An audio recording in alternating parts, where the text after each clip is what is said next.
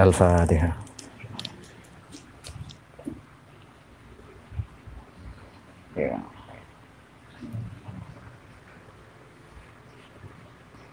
اللهم صل على سيدنا محمد صلاة الله وسلام على من أوحي القرآن وأهل بيته الكرام وصحبه ذوي القرآن وصحبه ذوي القرآن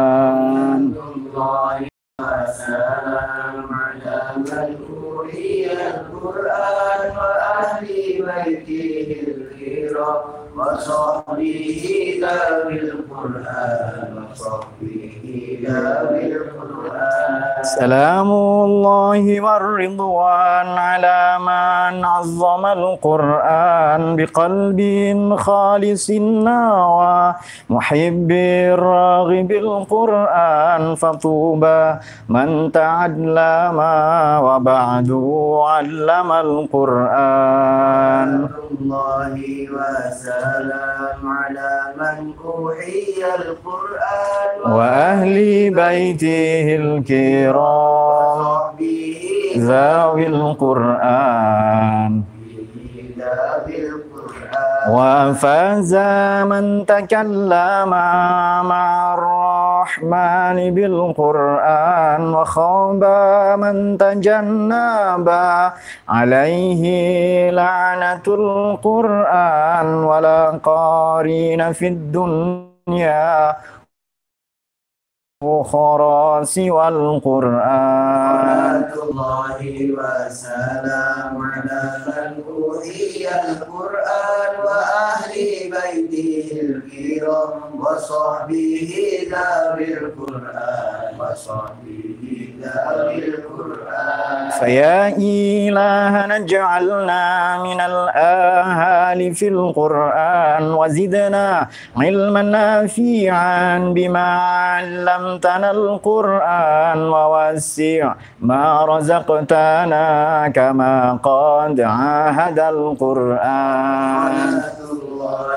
وسلام على من أوحي القرآن وأهل بيته الكرام وصحبه ذوي القرآن وصحبه ذوي القرآن بسم الله الرحمن الرحيم الحمد لله رب العالمين والصلاة والسلام على سيد الأنبياء والمرسلين إمام المتقين سيدنا مولانا محمد وعلى آله وصحبه أجمعين.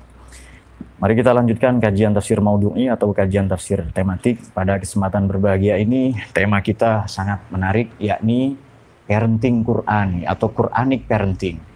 Bagaimana mendidik anak-anak kita, baik anak kandung ya, biologis, maupun anak-anak ideologis, santri, murid, siswa, mahasiswa, menurut Al-Quran atau sesuai dengan panduan nilai-nilai yang ada di dalam Al-Quran.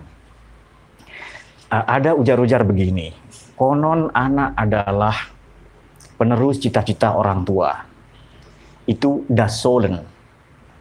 Tetapi pada saat yang sama, anak adalah das Sein. Secara faktual, ia adalah anak kita. Ia memiliki jagat nilainya sendiri, ia memiliki cakrawala, weltan syaumnya sendiri, ia memiliki vision du monde-nya, vision of the world-nya sendiri. Jadi anak ini, anak kita di satu sisi, tapi pada saat yang sama, ia adalah independen, mandiri di sisi lain. Oleh karena itu, tidak sedikit saudara-saudara kita atau para orang tua, saya pun orang tua di sini, baik untuk anak-anak saya sendiri, untuk santri-santri ya, siswa, mahasiswa dan juga mahasiswi kalau ada. Santriwati nggak ada. Baik, itu dia. Eh, mula-mula begini, kadang dengan beranggapan anak adalah penerus cita-cita orang tua, sering kali orang tua memaksakan kehendak kepada anak-anaknya. Anak harus menjadi sesuai maunya orang tua. Tiga tahun les polo air misalnya. Empat tahun sudah les piano. Kemudian lima tahun dia harus ikut les fisika. tujuh tahun les nuklir misalnya, misalnya uranium ya merakit bom dan sebagainya ia teramat banyak dibebani oleh sesuatu yang sebenarnya adalah adalah pemaksaan kehendak daripada orang tua itu sendiri beberapa kesalahan yang lain anak-anak juga kerap dijadikan bukan manusia diperlakukan bukan sebagai manusia tapi sebagai robot jadi anak ini Eh, banyak orang tua yang lupa bahwa ia mandiri. Oleh karena itu, anak di Quran ini disebutkan dalam beberapa term ya. Walad. Kalau kita membuka banyak kamus, walad ini satu yang lahir ya, yang prinsipnya ya lahir. Di Quran disebutkan 102 kali kata walad ini. Dalam banyak terma, misalnya dalam bentuk isim mustaq ya, isim mustaq, selasi mujarrad ini enam kali. Dalam bentuk walid itu maknanya orang tua dari anak 14 kali. Walidayya 10 kali. Walad 56 kali. Walid 7 kali. Uh, dalam bentuk fiil setelah mujarrad 9 kali ada juga yang dalam bentuk maulud ya. Jadi 102 kali. Banyak sekali ini. Termasuk paling banyak lah ya eh, disebut-sebut di dalam Al-Quran perihal anak ini.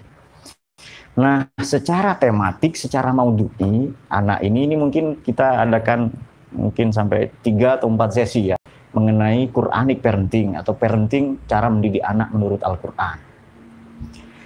Baik, uh, ada hadis Nabi begini, ini sangat populer. Alimu auladakum, ayo didiklah anak-anak kalian. Fa inna auladakum karena anak-anak kalian, baik anak biologis anak betul anak kandung kita, anak murid, anak didik, siswa, mahasiswa, santri dan lain-lain. Kenapa? Fa inna auladakum karena mereka semua anak-anak kita itu makhlukuna adalah satu generasi. Mungkin X, mungkin Z, mungkin generasi alpha yang lahir 2015 ke atas ya. Milenial lah kalau kalian. Karena mereka semua makhlukuna satu generasi li zamanin.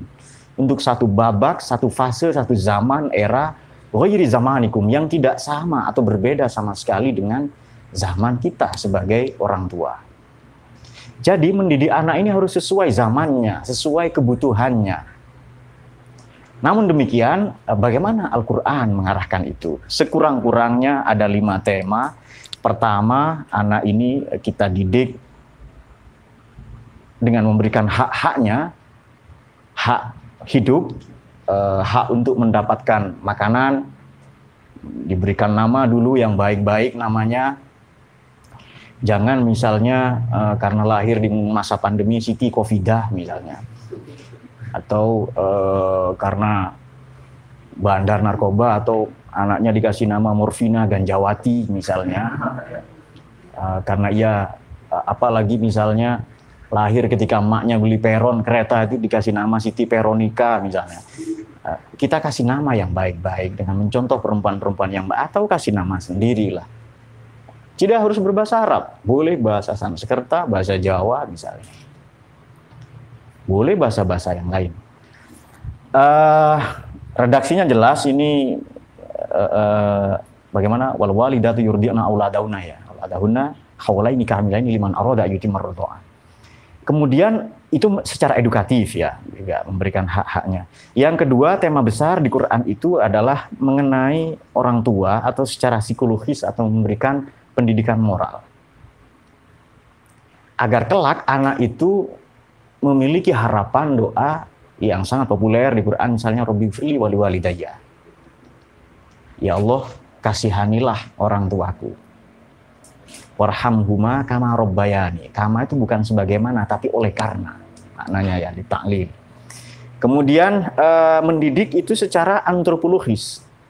Sesuai dengan fitrah manusia di satu sisi, dengan tujuan idealnya, das solen berarti, juga dengan sesuai fakta-fakta lingkungannya, dasain. Das solen ini sesuai dengan cita-cita idealnya, juga sesuai dengan fakta-fakta empiriknya di lapangan anak kita ini orang Indonesia, ya, didiklah dengan cara-cara Indonesia. Kenalkan dengan Pancasila, dengan kecintaan kepada negara. Kalau dia suku tertentu, suku Batak, kenalkan bahasa daerahnya. Supaya tahu dia, supaya kenal di mana dia lahir, uh, bagaimana ia harus memperjuangkan hidupnya dan seterusnya. Itu dia. Kemudian uh, dididik dengan fitrah ya.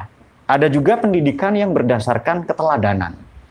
Keluarga-keluarga, misalnya keluarganya Imron, Al Imron, atau keluarga Ibrahim, keluarga Adam, keluarga Nuh, dan sebagainya di Quran banyak disinggung itu. Tetapi yang paling penting, yang paling utama, dan ini akan kita singgung pada kesempatan berbahagia ini, tidak terlalu banyak tema ya. Satu, mula-mula adalah pendidikan teologis. Itu yang paling penting. Bagaimana itu? Uh, uh, uh, ya Tuhan banyak disebutkan tidak beranak, tidak diberanakkan, lam yalid, lam yulat, ya. Kemudian seperti di surat Luqman yang populer itu ya. Baik, uh, uh, seorang penyair Maroko, Maghrib ya, kelahiran Maroko, tapi kelak ia tinggal di Amerika, namanya Khalil Gibran Khalil, belakangan dikenal dengan nama Khalil Gibran. Ia menyatakan begini, anakmu bukan anakmu, mereka adalah ibnu waktihi, mereka adalah anak-anak kehidupan.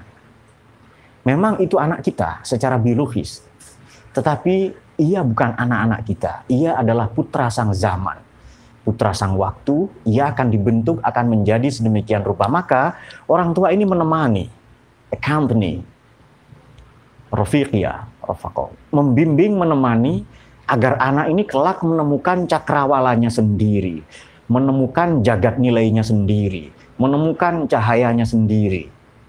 Tanpa harus menjadi seperti memaksakan kehendak maksud saya ya. Boleh orang tua punya harapan, cita-cita, ada solen tadi itu tapi sebisa mungkin anak ini kita bimbing untuk menemukan cahayanya sendiri, cakrawala nilainya sendiri.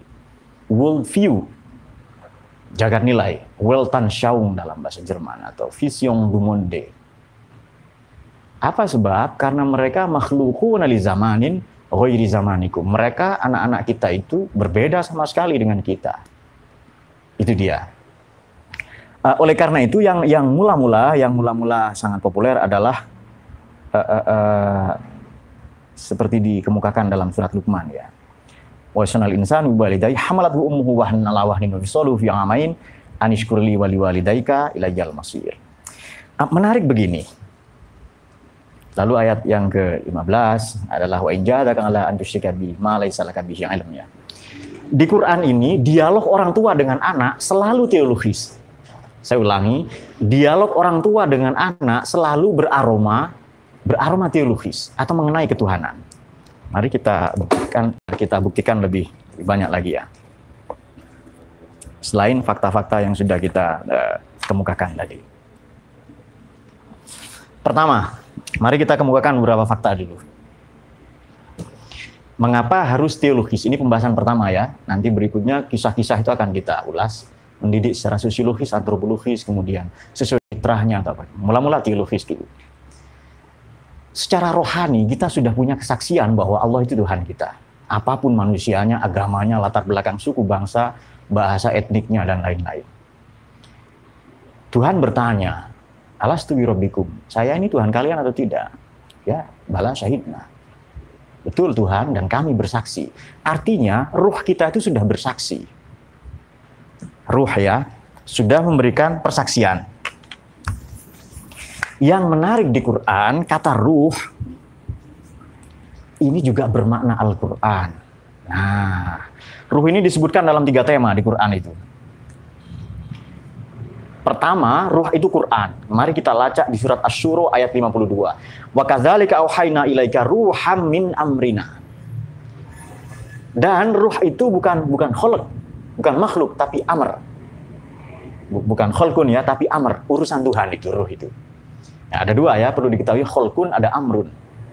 Kalau fisik jasmani ini ciptaan, alam raya universe, makrokosmos ini ciptaan. Tapi mikrokosmos yang paling dalam, diri, kedirian itu ruh. Itu amr. Nah, jadi ruh pertama di Quran itu, uh, ruh ini disebutkan dalam tiga tema, disebutkan dalam tiga. Yang pertama adalah Quran. Mana buktinya? Mari kita lacak di surat Asy-Syura tadi ayat 52. Bismillahirrahmanirrahim. Kadzalika auhayna ilaika dan demikianlah auhayna kami wahyukan, wahyukan siapa kami? Allah ilaika kepada Muhammad min amrina. Min amrina kami uh, wahyukan ruhan, spirit. Itu maknanya Quran, ruh itu min amrina. Ruh juga bermakna malaikat Jibril, Ruhul Amin, ya kan? Uh, ruhul Qud- uh, ada juga Ruhul Kudus ya, tapi Ruhul Amin ini uh, Jibril. Kemudian ada juga ruh yang bermakna nyawa. Ini ada dipotret di reportase dalam surat Al-Isra yang sangat populer itu. Semua ayat Quran populer bagi saya. Bagi yang nggak ngerti yang nggak populer. Kuli amalu ala makanatikum. Nah, bagaimana itu? Malu ala makan makanatikum. Wa kul kullu ya'mal ala syakilati wa rabbukum a'lamu biman huwa ahda sabila wa yas'alunaka 'anil ruh qul ruh min amri rabbi wa ma utitu minal ilmi illa qalila. Itu dia. Itu ruh bermakna nyawa. Jadi menarik ya, pendidikan rohani rupa-rupanya ruh itu juga bermakna Quran selain bermakna apa tadi? Jibril ya.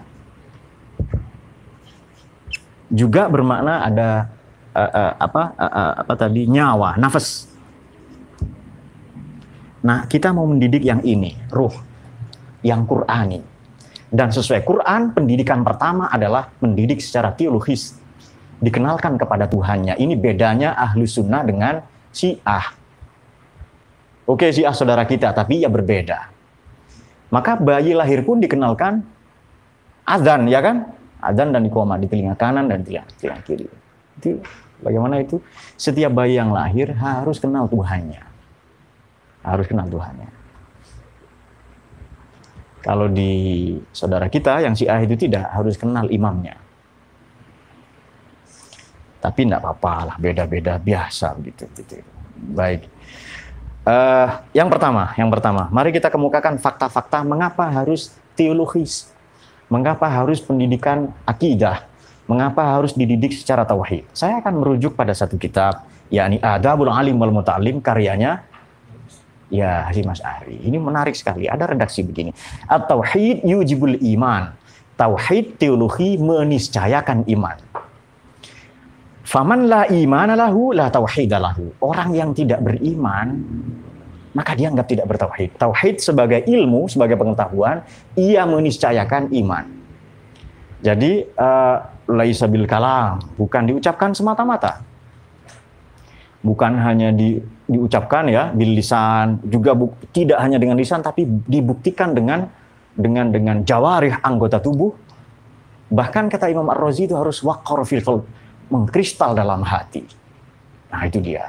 Harus mengkristal dalam hati itu. Baru keren itu. Oleh karenanya ini lanjutan saya lanjutkan dari hadratus syekh. Atau yujibul iman faman la imana lahu la tauhid lahu. Yang tidak memiliki iman tidak dianggap bertauhid yang kedua, redaksi yang kedua, al-iman yujibus syariah. Iman ini juga meniscayakan syariat. Jangan iman tok tapi tidak mau sholat, zakat, puasa, haji, muamalah. Jangan. Kalau menikah itu pilihan. Kalau menikah, uh, Nabi juga ada yang tidak menikah. Santai saja. Jadi jomblo tidak usah. Jangan Jonas, jangan lalu menghayal ingin seperti di sinetron azab. Jangan itu.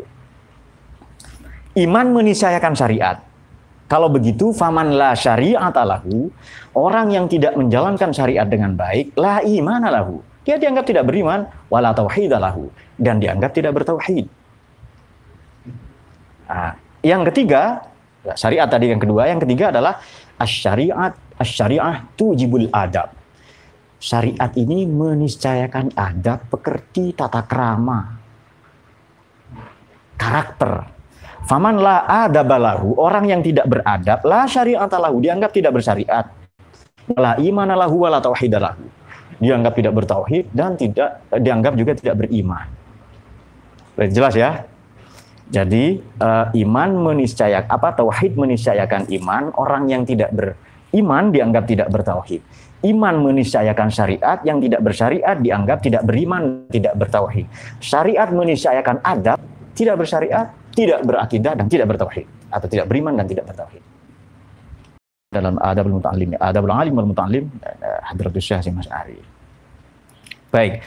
Yang pertama adalah fakta bahwa adalah takdir Tuhan. Anak saja itu sudah takdir Tuhan. Artinya ia adalah di luar kendali kita, di luar kuasa kita.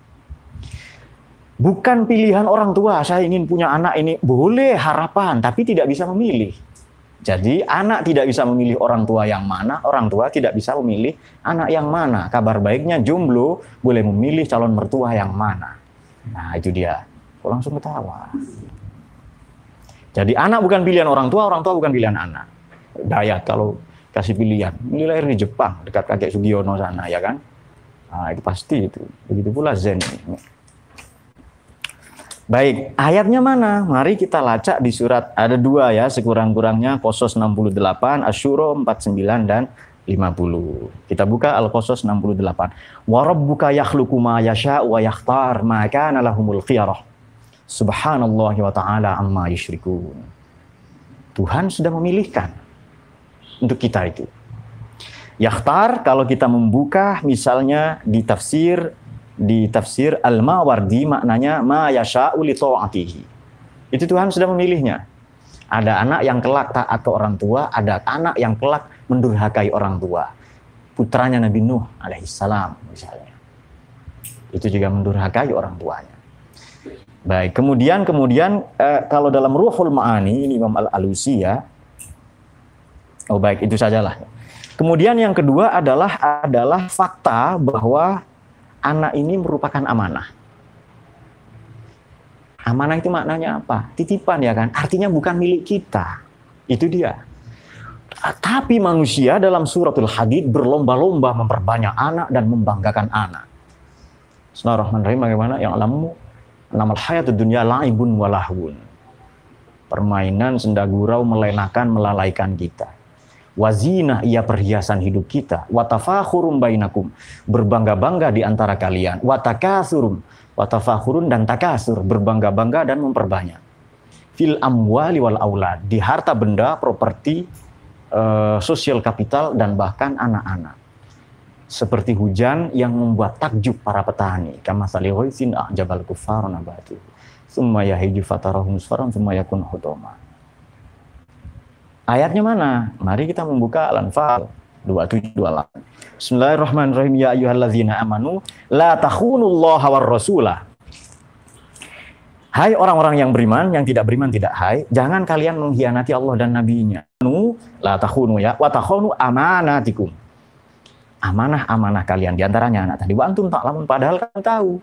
Yang menarik ayat berikutnya ayat 28 suratil Anfal adalah Wa'lamu annama amwalukum wa auladukum fitnah innallaha indahu ajrun azim. Anak kalian fitnah. Coba kita periksa di Ruhul Ma'ani dan uh, uh, Asy-Syaukani Fathul Qadir. Kalau di Ruhul Ma'ani begini di tafsir Ruhul Ma'ani. Fitnah maknanya apa? Li annaha sababul wuqu' fil ismi wal uqab. Itu menyebabkan kita terjerembab nanti pada dosa, pada siksa ya. Au mihnah atau ujian dari Tuhan. Kalau dalam Fathul Qadir lil Imam Asy-Syaukani itu maknanya li'annaha sababul wuqu' az-dzunub. Itu menjadi penyebab terjerembabnya kita ke kubangan-kubangan uh, uh, dosa yang kelak juga akan disiksa. Jadi fakta pertama, anak itu bukan pilihan kita, Allah yang memilihkan. Fakta yang kedua, anak adalah amanah. Berarti ini murni di luar kendali kita. Kalau dikatakan harus ada hubungan koitus, sexual intercourse, suami istri. Kadang juga bukan suami istri, namanya kumpul kebo. Itu kebo di fitnah itu ya. Memang binatang ini banyak di fitnah. Seperti filosof Prancis dulu René Girard, teorinya tentang kambing hitam dia. Ya. Nah, boleh apa saja lah. Uh, secara secara natural ya dalam hukum kausalitas meniscayakan itu. Tapi banyak fakta bahwa ada orang yang tidak punya bapak ibu, lahir dia. Nabi Adam ya. Ada pula yang tidak punya bapak, lahir ia. Ada juga yang sudah mati, hidup lagi. Nabi Uzair yang kelak oleh saudara kita Yahudi dianggap Tuhan. Makanya nanti berselisih paham itu. Walatil Yahudu laisatin nasoro ala syai, walatil nasoro laisatil Yahudu ala syai. Dua-duanya saling menyalahkan. Biarkan saja. Kemudian kemudian anak itu juga dijadikan sesuai fitrah, natur ya, nature-nya. Dari suratul Rum ayat 30. Uh, eh, baik. Uh, mendidik ini yang paling gampang. Itu fakta-fakta bahwa anak ini harus kita kita bekali teologis. Makanya kisah-kisah para nabi itu bertanya nanti kalau saya mati, mata abudu nabi mbak kalian menyembah menyembah siapa? Bukan ma tak kulu nami bangki kalian makan apa? Bukan. Karena kasih bekal apa peninggalan, warisan yang material itu kerap terjadi konflik. Meskipun kita harus kasih kasih materi juga ya. Janganlah kamu meninggalkan nanti generasi yang lemah intelektual ekonominya bela negaranya kecintaannya kepada Islam kepada negara. Jangan tinggalkan generasi-generasi itu. Baik. Uh, sekarang begini berdasarkan fakta-fakta itu anak itu punya fitrahnya sendiri fitrah itu maknanya dua pertama suci yang kedua natur nature punya dua kecenderungan baik dan buruk ya dalam dalam tutur kata psikologi itu ada biofilia kecenderungan baik dan nekrofilia kecenderungan buruk. Anak itu punya fakta-fakta itu. Jadi fakta bahwa dia adalah takdir Tuhan, kita tidak bisa memilihnya atau memilih anak yang mana, orang tua yang mana. Yang kedua, anak ini adalah amanah. Yang ketiga punya fitrahnya. Oleh karenanya pendidikan itu harus teologis, Qurani. Karena ruh kan pendidikan rohani ya kan Ruh itu yang pertama disebut adalah Quran, salah satunya ya. Seperti di surat apa? apa surat Asyuro ayat 52. Baik, kita kita teruskan begini. Uh, hidup ini kerap seperti kita singgung ya, uh, sudah kita singgung mungkin di beberapa pertemuan yang lalu, hidup ini kerap menjungkir balikkan, mengombang-ambingkan kita antara harapan dan putus asa, menjungkir balikan antara cita-cita dan kenyataan yang kita hadapi. Cita-cita, dasolen, kenyataan, dasain. Kenapa dasain? Karena kita mitsain. Ini bahasanya seorang filosof Jerman, Martin Heidegger. Jadi, sign in their world atau being in the world adalah mitsain, mengada bersama-sama. Dasain saya, fakta bahwa saya ada, dengan kedirian saya, dengan latar belakang keluarga, bahasa, suku, bangsa, agama saya, ketemu dengan orang lain yang juga memiliki dasain-dasain yang sama, dan itu mitsain, mengada bersama-sama. Saya A, agamanya B, keluarga saya C. A, ada orang lain, misalnya X, eh, agamanya X, latar belakang keluarganya X, namanya triple X, X, X, X, serem yang X, X biasanya itu. Itu kalian banget lah itu maka kita mengada bersama-sama. Satunya XYZ, kemudian JKL, HIJ satu-satunya ya apa yang lain-lain itu. Nah, maka pertemuan-pertemuan itu membuat kita, membuat kita mengalami keterombang-ambingan. Misalnya sudah jelas bahwa kita akan diuji dengan apa? Walana buluan nakum bisa iminal khauf, rasa takut, takut miskin, takut jomblo, takut tidak ada kerjaan, takut kalau jadi kiai tidak ada yang ngundang nanti alias tidak laku misalnya. Dan seterusnya dan sebagainya. Uh, takut nanti oleh karena dia tidak laku sampai memperjualbelikan agamanya ya kan? Kan ada itu cerita di Ihya itu loh. Tentang umatnya Nabi Musa alaihissalam yang paling pinter. Jadi setiap mengajar itu di Ihya diceritakan. Ulubiddin ya di Revival of Religious Sciences Haddatsana Musa Haddatsana Kalimullah haddasana Sufiyullah Musa, haddasana uh, uh, uh, apa lagi? Khalilullah Musa alaihissalam. Nabi Musa mengatakan begini, beliau mengatakan begini ya. Kalau ngajar itu loh. Tetapi beberapa bulan atau bahkan beberapa tahun sekian purnama tak kunjung datang si pemuda, tak ada kabar dia mengajar di mana dan tinggal di mana dengan siapa. Tiba-tiba ada orang tua membawa celeng, bukan celengan, celeng berwarna hitam, babi itu. Nabi Musa bertanya, Pak D ya kepada orang yang lewat itu, Mbah itu ya, ini ada tahu nggak anda kabar murid saya yang paling pinter yang ngajar di kampung A misalnya, misalnya ngajum misalnya, nah jadi sana atau di Turen ya, ngajar di Kepanjen itu loh. Nah, setelah itu saya sudah lama nggak ketemu. Oh ini orangnya. Kata Pak Tua tadi, ini, ini murid Anda ini. Menjadi itu, menjadi babi hitam tadi itu. Kemudian Nabi Musa bertanya, kenapa? Tersiarlah desas-desus karena Nabi Musa belum cek di grup WA ya. Juga belum buka sosmed waktu itu. Ternyata uh, keluar dari grup ya. Nabi Musa sudah keluar dari grup itu. Ternyata umatnya ini menjual agamanya. Makanya kanjeng Nabi, dan itu hadis sohe itu Makanya Nabi mengingatkan begini, wailul ummati min ulama isu, akan celaka sengsara mengalami bencana malapetaka yang besar bagi umatku nanti oleh karena perilaku sepak terjang, rekam jejak, politisasi agama yang dilakukan oleh ulama isu. Nah, itu dia. Pseudo ulama, ulama picisan. Ustadz-ustadz karbitan. Ulama malpraktek dan sebagainya itu. Yattakhiduna hadzal ilma tijaratan yang menjadikan ilmu, agama, Quran, hadis sebagai komoditas barang dagangan. La arbahallahu tijaratahum. Allah tidak ngasih keuntungan terhadap transaksi-transaksi yang mereka lakukan, baik politis, sosiologis, ekonomis dan sebagainya. Nabi Musa berdoa, "Ya Allah, saya mau tanya, saya mau interogasi, tolong kembalikan dia jadi manusia." Lalu Allah menjawab, "Musa, kalau kamu berdoa dengan doanya Nabi Adam sampai Nabi Muhammad, dengan orang pertama sampai terakhir di bumi, saya tidak akan kabulkan." Artinya di zaman itu betapa tersinggungnya Tuhan kepada oknum penjual agama. Itu dia ulama isu yang oleh Nabi kita diwanti-wanti tadi itu. Wail, celaka, sengsara, bangkrut, rugi, defisit, krisis kita semua terjerembab dalam uh, dalam kerugian besar min ulama isu karena perilaku ulama yang su. Hati-hati milik guru. Harus jelas sanatnya. Harus kenal jamaah atau enggak itu. Jangan mudah percaya kepada orang yang tegakkan sunnah Nabi katanya itu. Loh saya setuju, ayo kembali ke Quran dan hadis. Tegakkan sunnah Nabi, tinggalkan sunnah Wahabi caranya.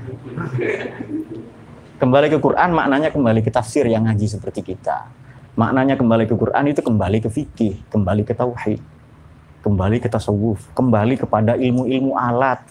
Apa itu? Baik alat-alat bahasa ya, eh, gramatika, nahu, morfologi, sorof, sintaksis semantik yang halal, atau mantik logika ya. Kembali ke itu sebenarnya ilmu-ilmu alat itu untuk kita paham Quran. Kembali kepada keragaman pendapat dan perbedaan mazhab seharusnya itu. Baik.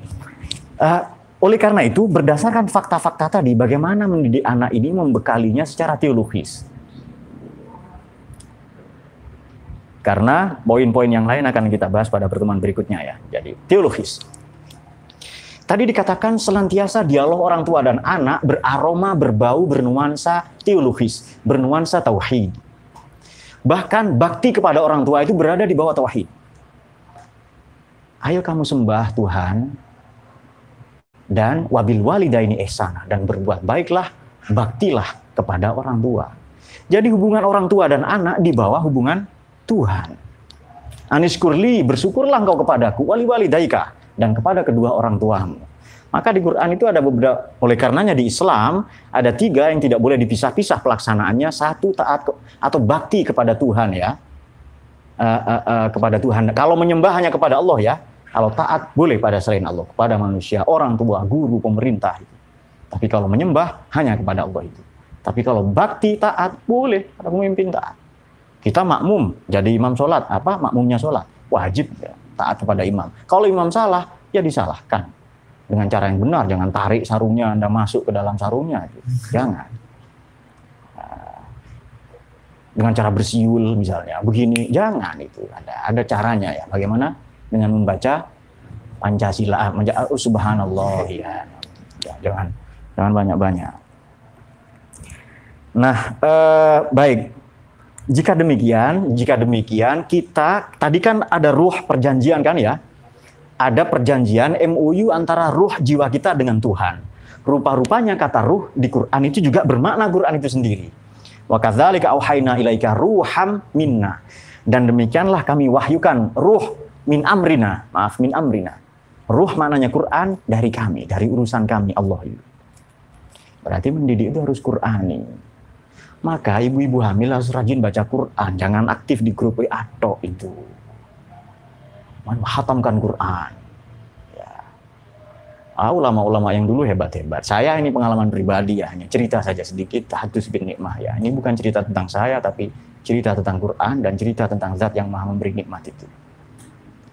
Eh, ketika istri saya hamil, uh, saya kadang sehari hatam, kadang dua hari hatam tiga kali. Kalau istri saya setiap hari hatam itu. Karena kita kepingin, ya kan? Karena ada fakta-fakta tadi, anak itu pemberian Tuhan. Nah, amanah, dia takdir Tuhan, di luar kendali kita, di luar kuasa kita. Ia punya fitrahnya sendiri, kelak punya cakrawalanya sendiri, punya jagat nilai dan dunianya sendiri iya sama sekali di luar kendali kita. Maka fokuslah cara mendidik adalah fokus kepada yang bisa kita raih. Fokus kepada yang di dalam kendali kita, di luar kendali kita prinsipnya letting go, biarin aja. Tugas kita hanya usaha. Nah, Tuhan biar mengatur semua nanti itu. Jangan beranggapan Nabi Nuh gagal mendidik anaknya ya. Ini kok gak entos, apa aku nggak bisa Nabi. Jangan beranggapan begitu. Sebab ada juga oknum ustadz mengatakan Nabi Nuh nggak bisa mendidik anaknya. Saya nggak mau sebut siapa, tapi ustadz itu populer itu.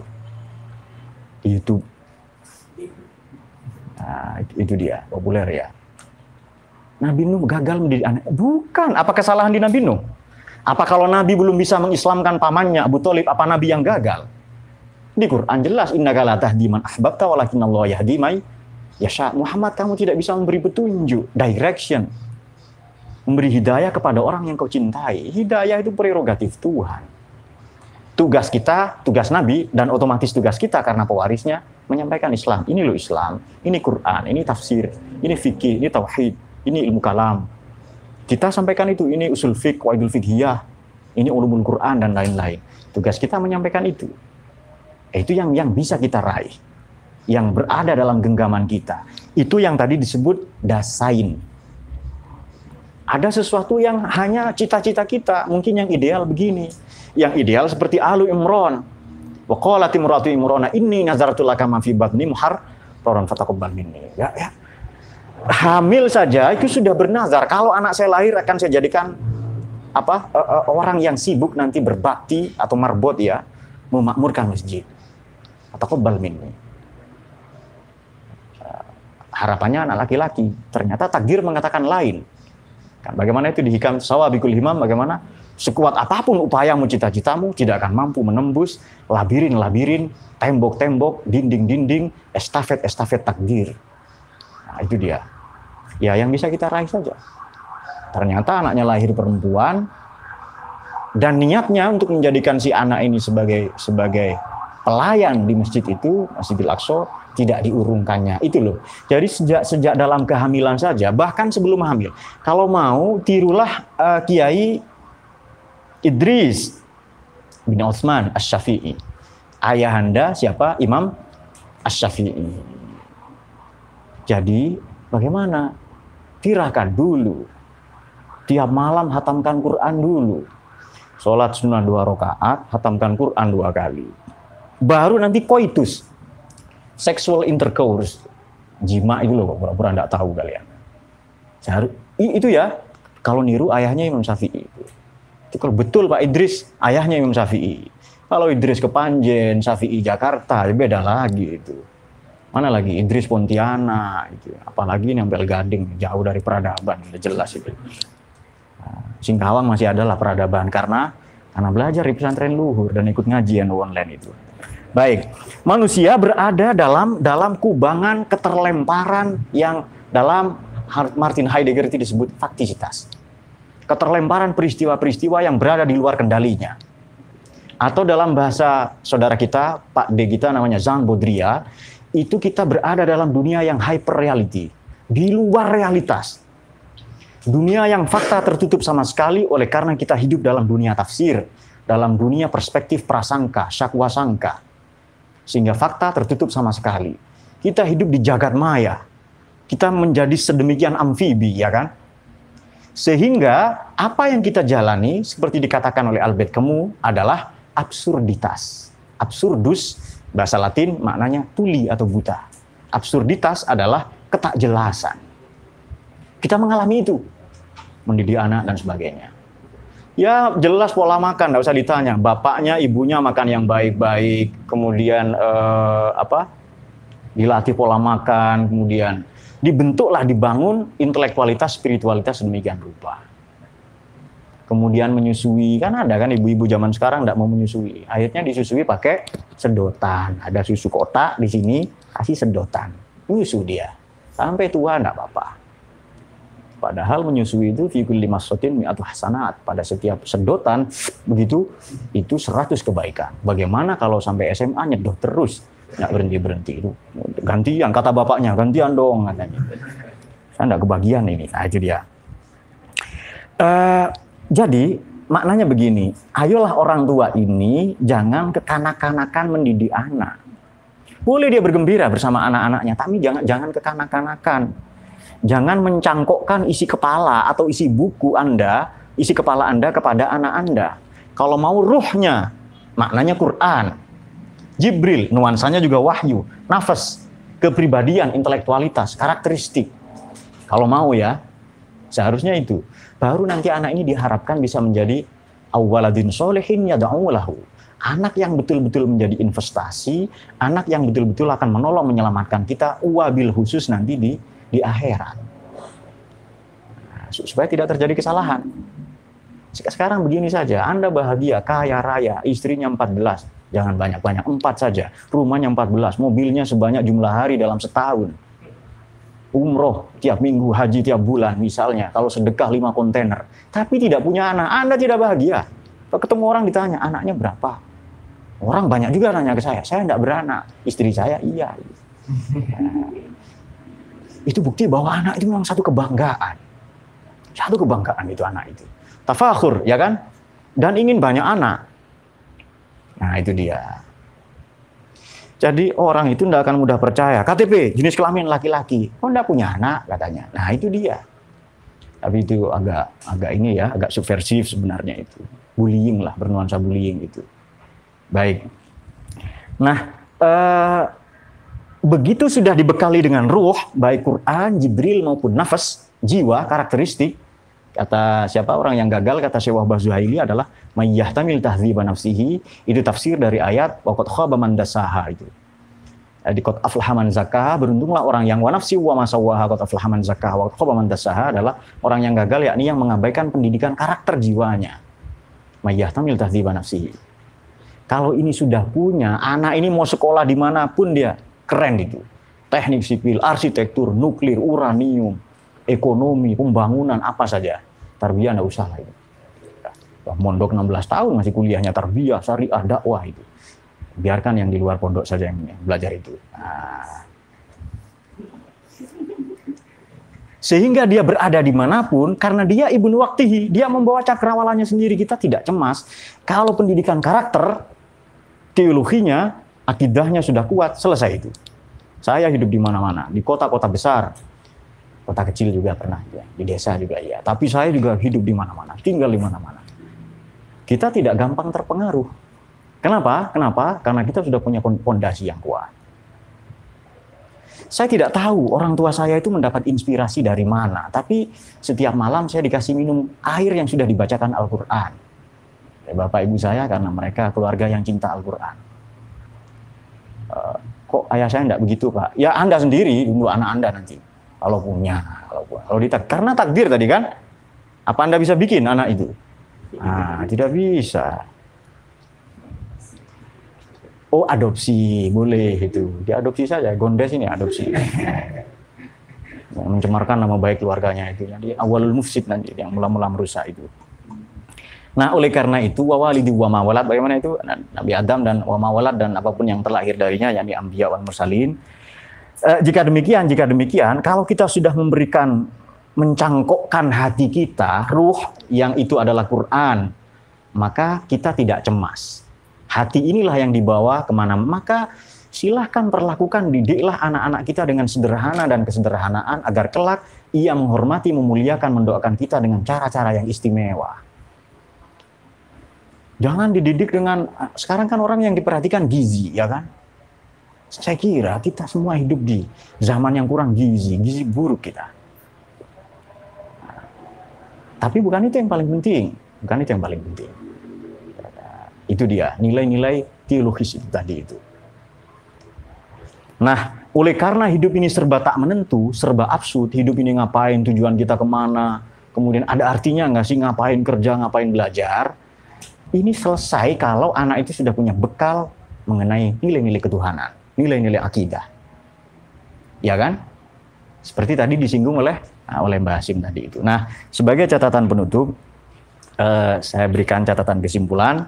Pada pertemuan yang akan datang, insya Allah akan kita ulas mendidik secara psikologis, ya, moral, sosiologis, antropologis, eh, kemudian kemudian belajar dari sejarah, seperti cerita tentang Luqmanul Hakim dan lain-lain.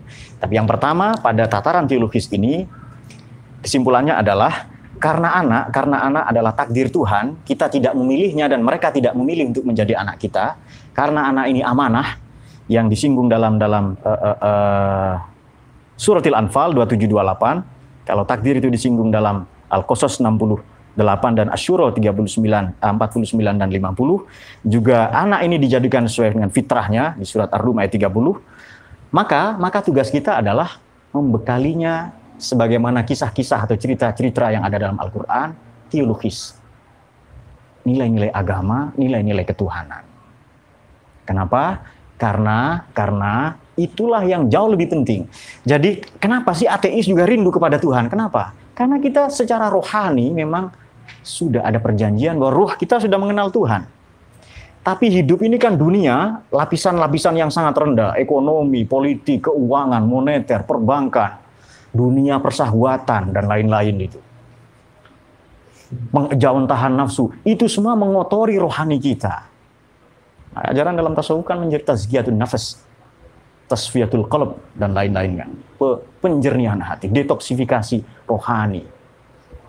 Maka kalau ia sudah sudah dimiliki oleh seorang anak, sudah kita bekali dengan dibacakan Al-Qur'an, dibekali nilai-nilai Al-Qur'an ya kan dan seterusnya, maka maka anak ini kelak kelak hidup menjadi apa pun dengan profesi apa pun sebagai apa pun menjadi apa pun apakah akademisi, intelektual, politisi, eh, birokrat, pengusaha, pemodal dan lain-lain dalam segala ranah dalam segala dalam segala aspek kehidupan kita tidak cemas, tidak mengkhawatirkan itu semua.